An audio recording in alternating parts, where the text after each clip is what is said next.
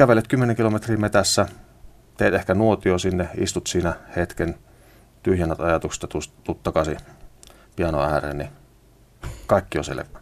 Mikä ei ollut selvää viisi tuntia aikaisemmin. Kyllä luonnossa on mahtava voima.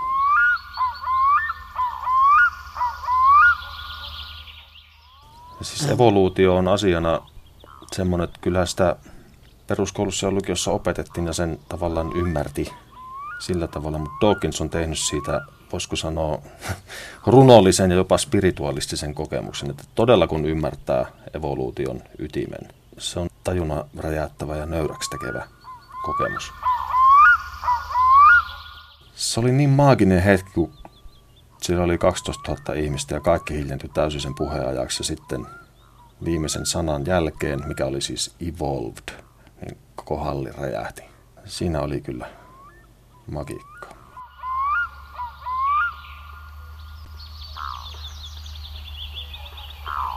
Jotain suuremmoista on tässä näkemyksessä elämästä monine voimineen, joka on alkuaan puhaltanut muutamaan tai yhteen ainoaan muotoon.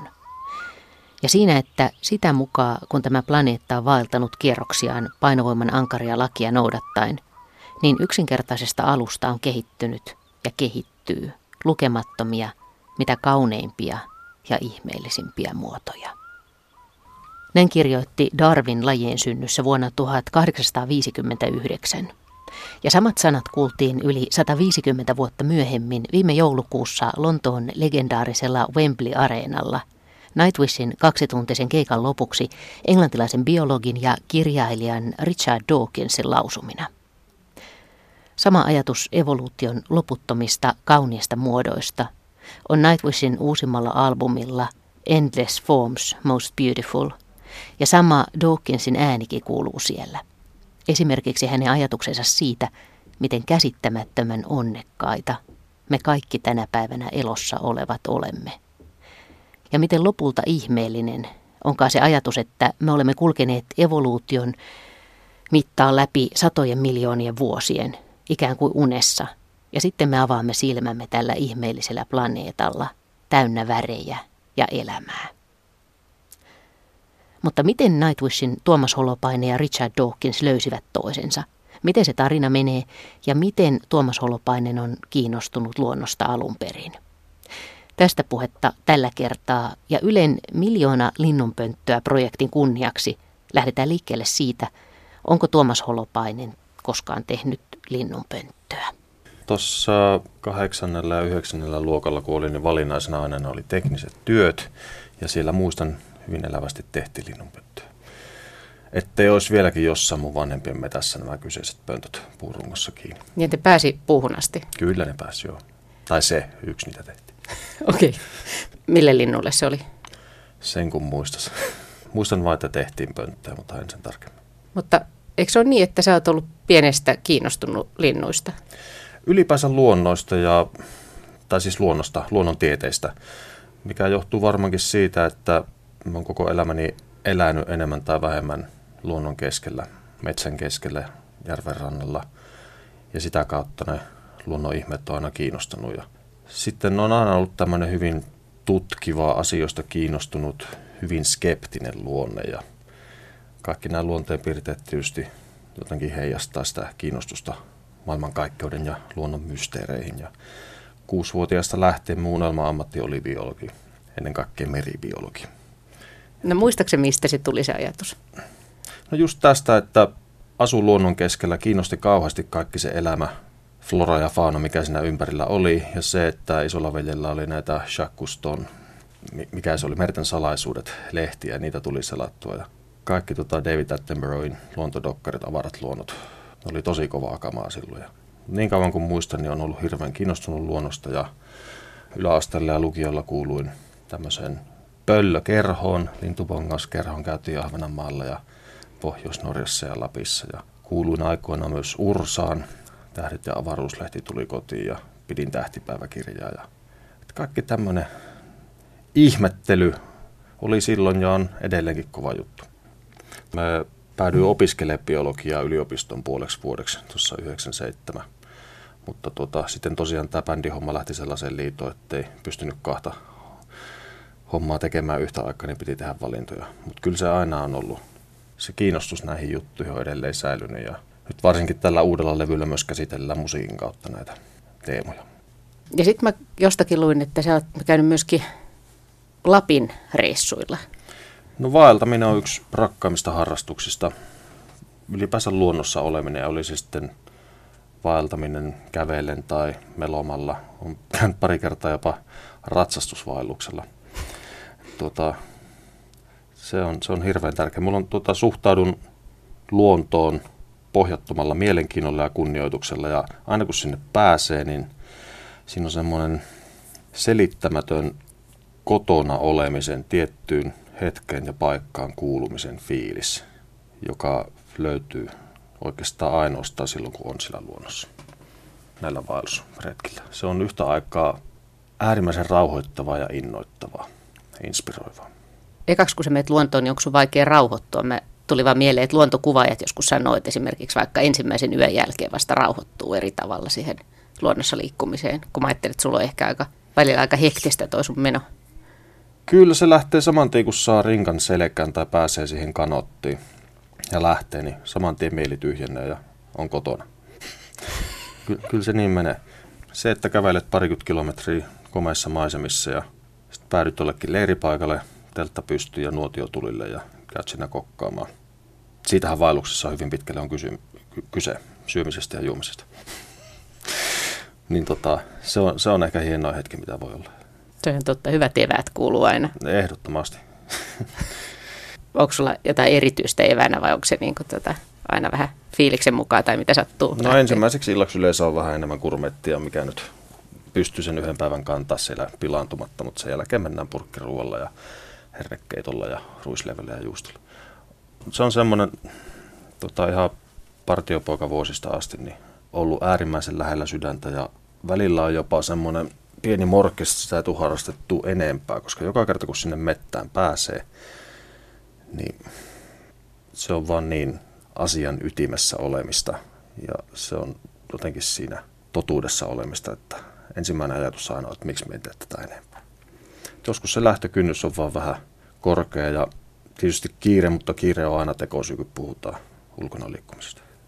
Käykö sinulle jotkut kirjailijat on puhunut esimerkiksi siitä, että kun liikkuu metsässä tai luonnossa, niin sitten asiat saattaa loksahtaa paikalle myöskin niin kuin työjutut tai Ehdottomasti. Muut, niin se, sulle se käy, käy niin. jatkuvasti. Niin. Siis silloin kun esimerkiksi musiikkia tehtäessä, sanoja kirjoittaessa tulee tämmöinen writer's block, mikä se nyt sitten onkaan, tämmöinen valkoisen paperin syndrooma, niin tota, ylivoimaisesti paras sen tunteen laukasia on metsässä käynti, kävely.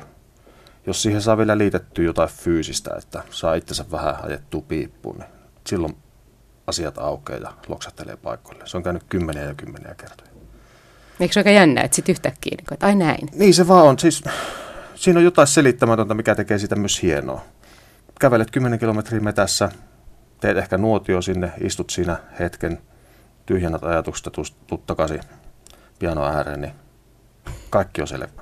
Mikä ei ollut selvää viisi tuntia aikaisemmin. Kyllä luonnossa on mahtava voima.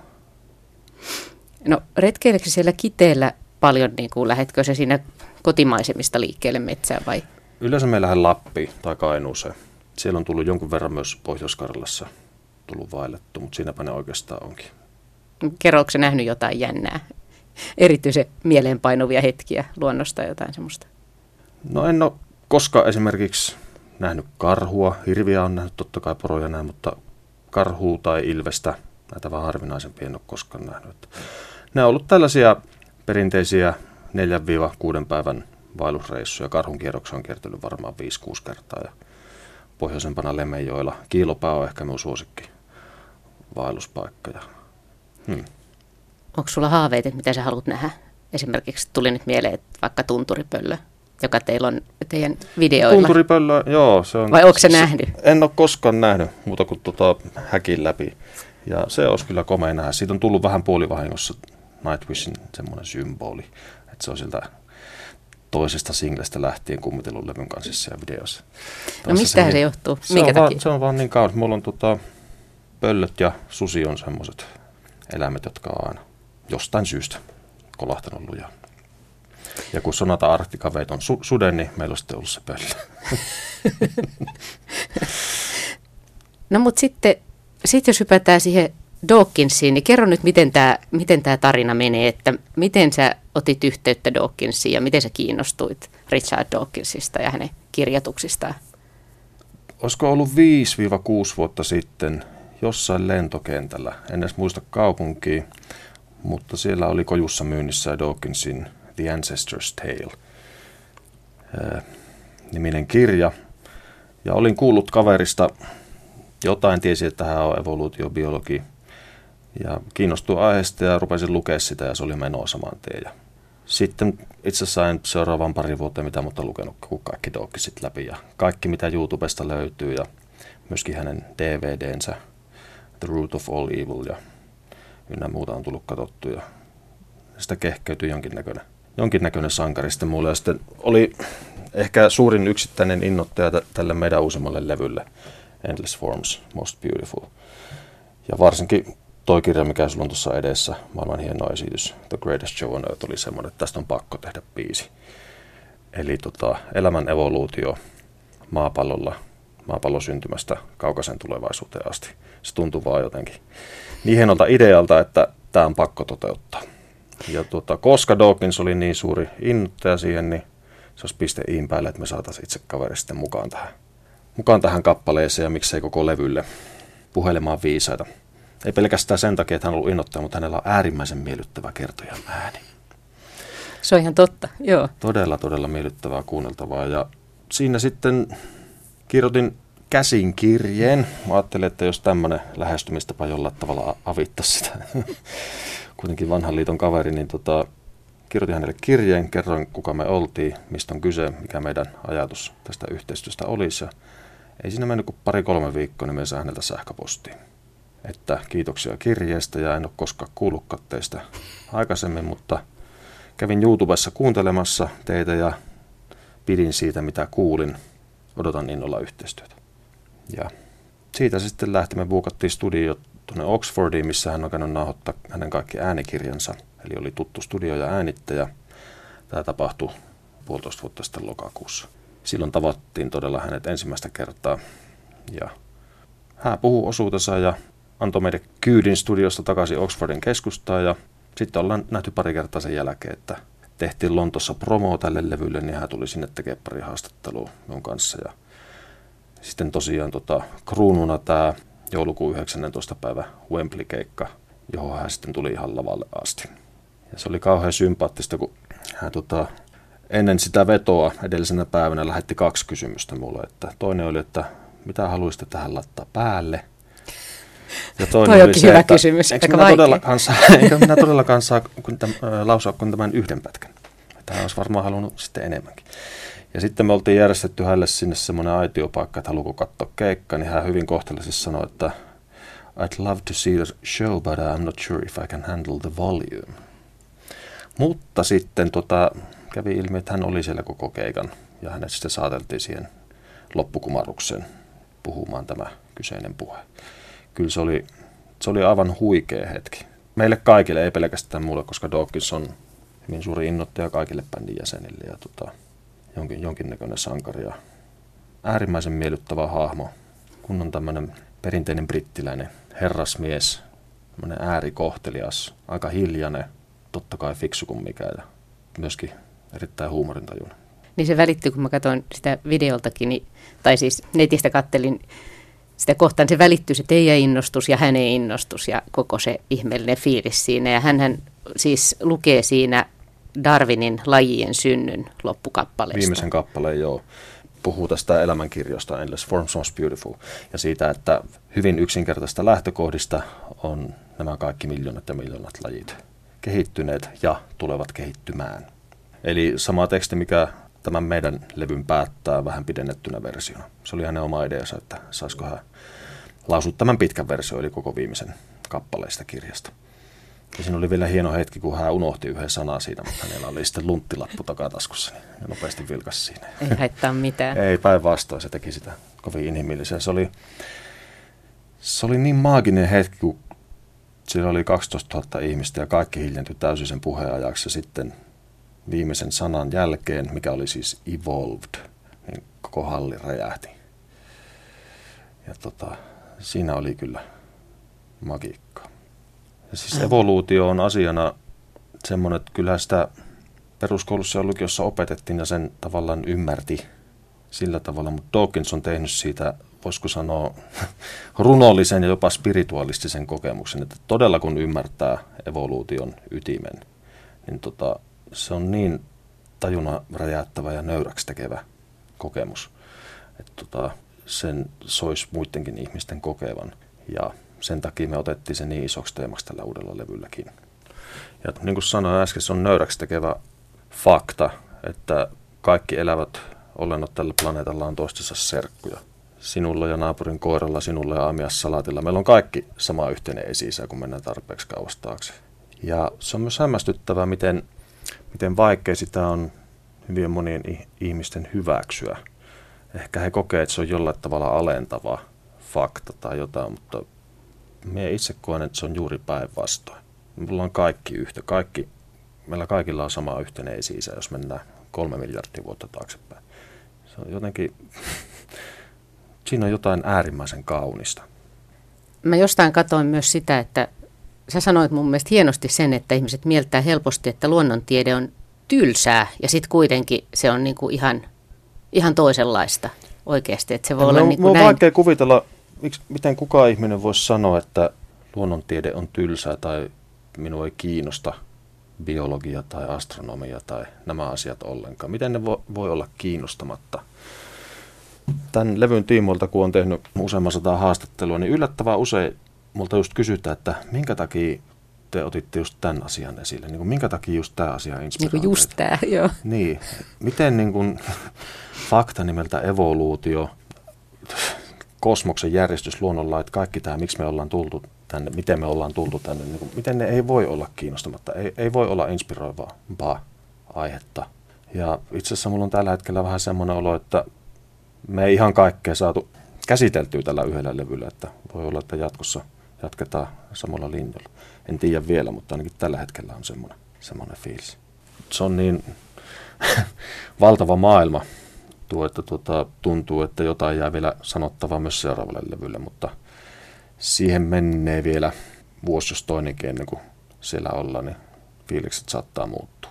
Mutta mut, no, se niin inspiroiva aihe on tuo luonnontiede ja maailmankaikkeus, että kyllä sitä kelpaa biisejä kirjoittaa.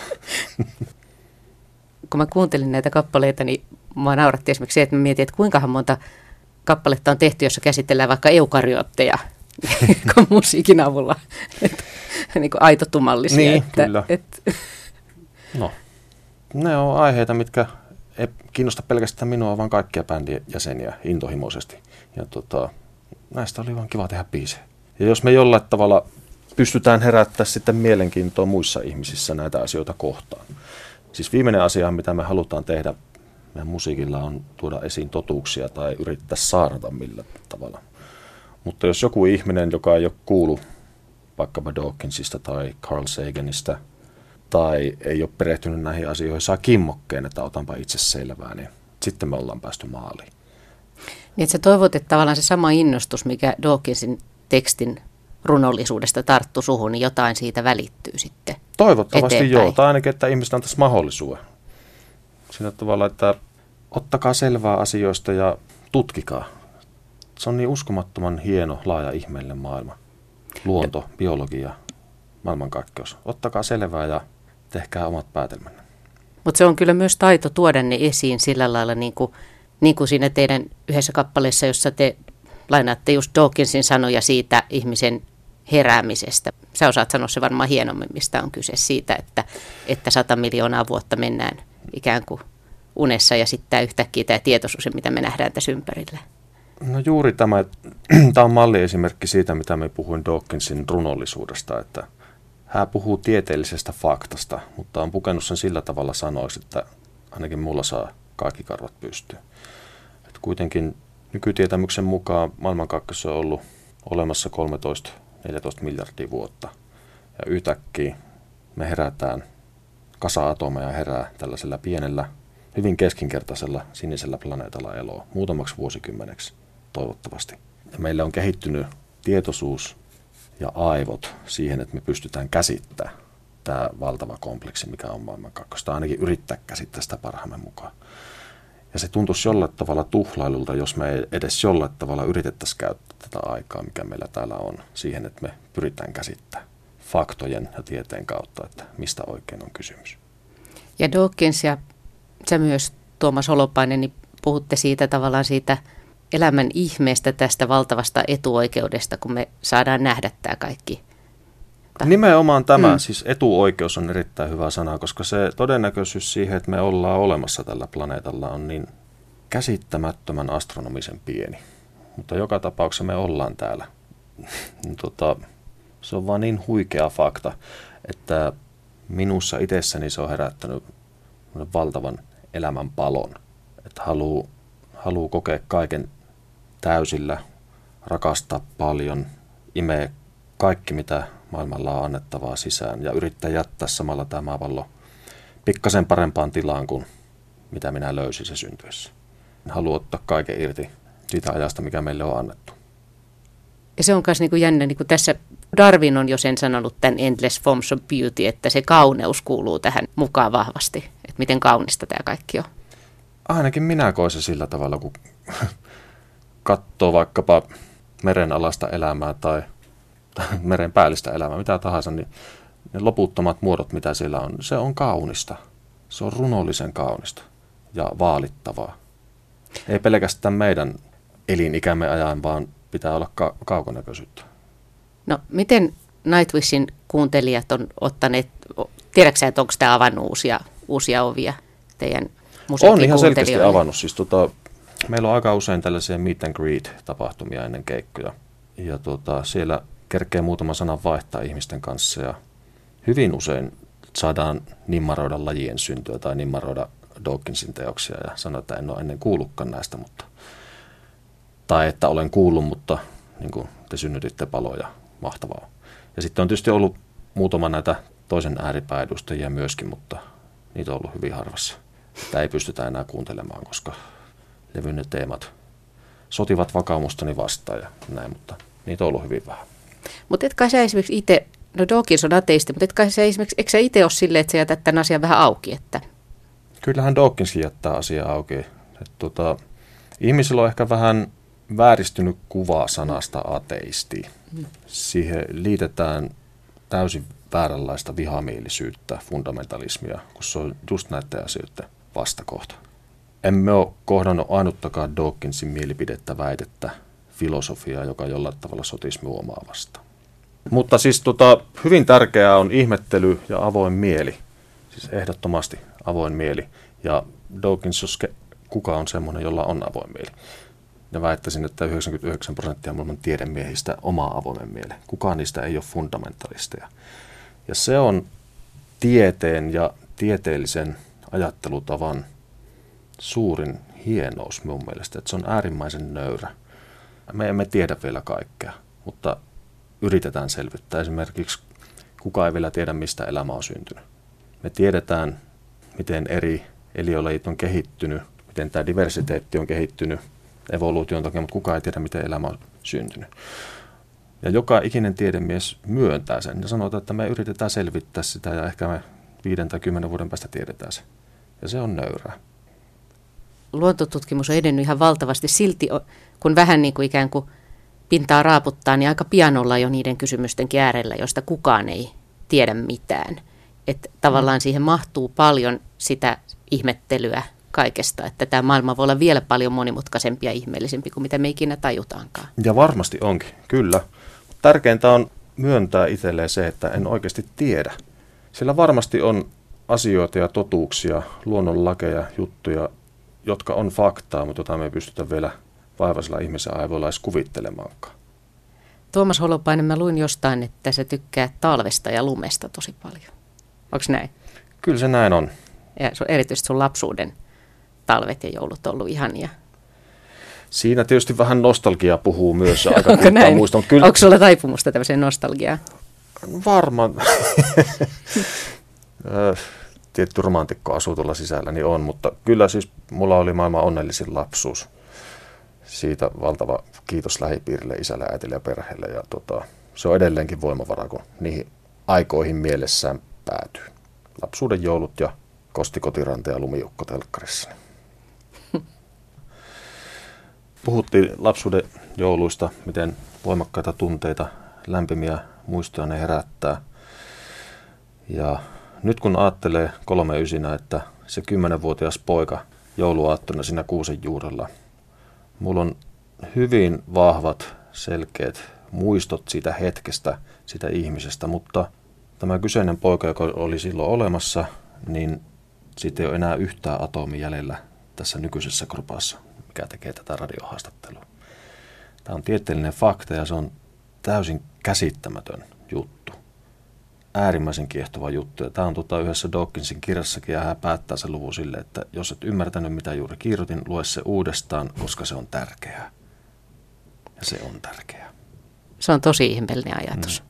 Sä oot mukana tässä Ylen miljoona linnunpönttöä kampanjassa, niin me puhuttiin jo siitä, että sä oot lapsena tehnyt linnunpönttöjä, mutta niin minkä takia sä haluaisit lähteä tähän mukaan?